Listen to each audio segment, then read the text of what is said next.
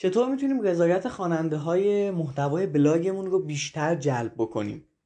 سلام من علیرضا ابراهیمیان هستم از دیجیتالینگ و توی این اپیزود می‌خوام راجع به 5 تا روشی که باعث میشه رضایت خواننده های بلاگ سایتمون بیشتر جلب بشه باهاتون صحبت بکنم. امیدوارم که با من همراه باشین چون شاید نکاتی باشه که کمتر بهش توجه شده.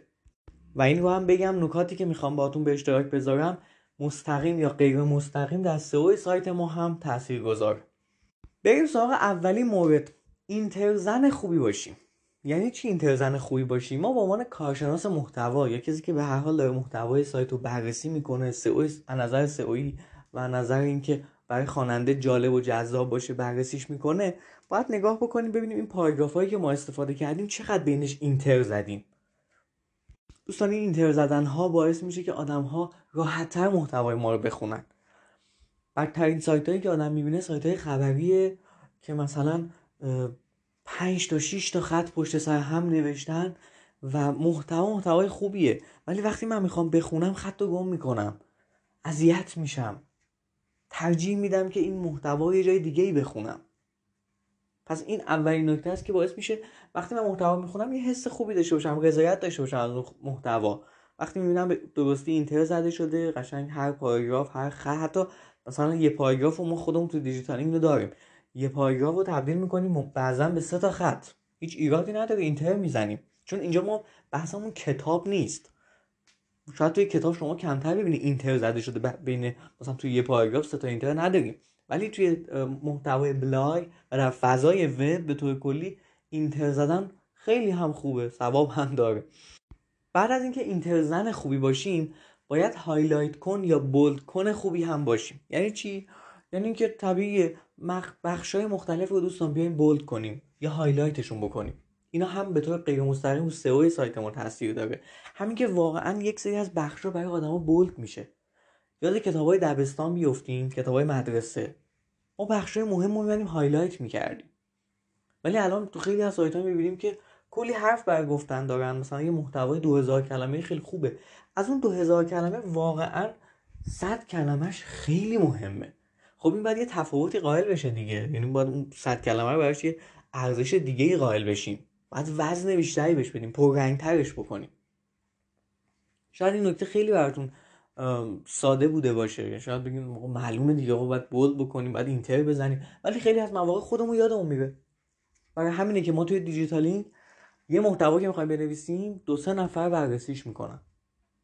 یعنی یک نفر از نظر نگارشی بررسی می‌کنه خود من بررسی می‌کنم یه نفر دیگه می‌خواد تو سایت بارگذاری کنه بررسی می‌کنه. و باز هم می‌بینیم یه جاهایی می‌تونیم bold کنیم یه جاهایی می‌تونیم highlight کنیم. و وقتی این کار انجام میدیم مخاطبا بیشتر تو سایت ما میمونن.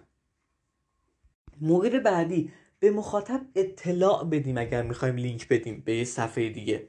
یعنی چی؟ من یه موقع هست میام نگاه می‌کنم مطلب و می‌بینم مثلا توی مطلب 10 تا لینک داده شده.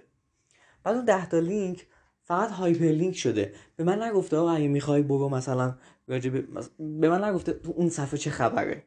به من نگفته که روی این کلیک بکنی چه اتفاقی میفته و من یه حسی بهم دست میده که انگار من رو حساب نکرده. حالا من که به عنوان مثلا یه کسی که تو این فضا داره کار می‌کنه و شاید اطلاعات بیشتری نسبت به عام جامعه داشته باشه متوجه میشم که آقا این لینک سازی برای گوگل انجام شده. ولی یه موقع هست شما میگین که بله مثلا ما در مطلب فلان راجع به این موضوع صحبت کردیم. پیشنهاد می‌کنیم بریم بخونید. وقتی میگیم پیشنهاد می‌کنیم بریم بخونید میگه آها من اینجا دارم با مخاطب حرف می‌زنم. دارم پیشنهاد میدم. اینو به مطالعه بکنه. و چقدر این می‌تونه تاثیرگذار باشه. یه مطلبی ما داریم بحث استراتژی لینک سازی توی دیجیتالی مطرح کردیم پیشنهاد می‌کنم اونو مطالعه بکنید. راجع به این موضوع خیلی بیشتر صحبت کردیم. اما مورد چهارم تصاویری بسازیم تصاویری طراحی بکنیم که هم مخاطب خستگیش در بره هم یه اطلاعاتی کسب بکنه. ما تصاویری که بین محتوای مقالاتمون می‌ذاریم یه سریش فقط خستگی مخاطب رو به در می‌کنه. یعنی یه یعنی یکم مرتبط با موضوع محتوا خیلی کار خاصی نمی‌کنه.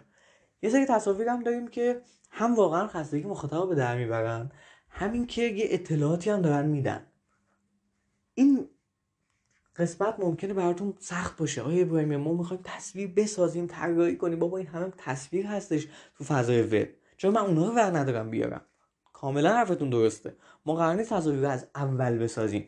اما قرار تصاویر رو روش تغییراتی اعمال کنیم. ما توی دیجیتالینگ چند تا تکنیک داریم. ترکیب می‌کنیم تصویرها رو با هم. اسکرین شات می‌گیریم از بخش مختلف.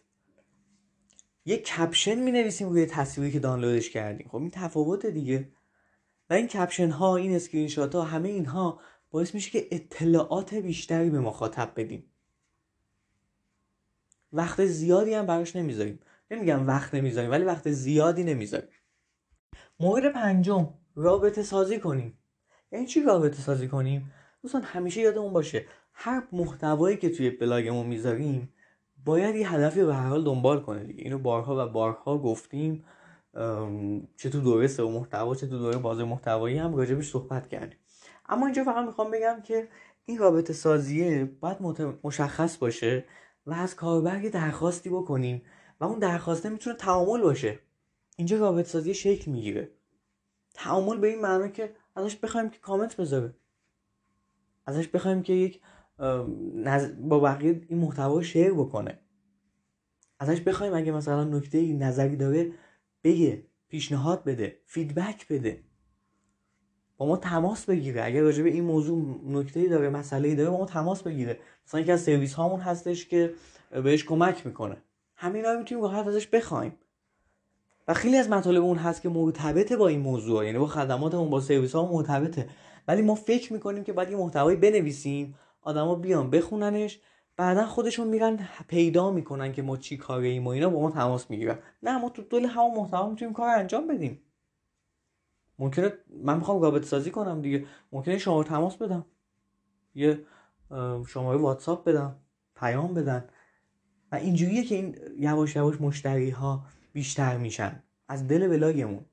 خیلی از مواقع ما بلاگمون رو جدا می‌سازیم انگار سرویس هامون رو جدا ارائه میدیم.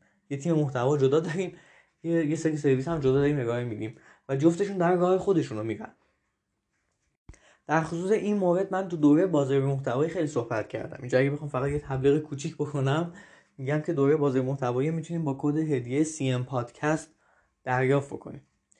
این صحبت هم که تو این 6 هفته باهاتون داشتم امیدوارم که براتون مفید بوده باشه. خیلی ممنون که همراه من بودین و خدا نگهدار.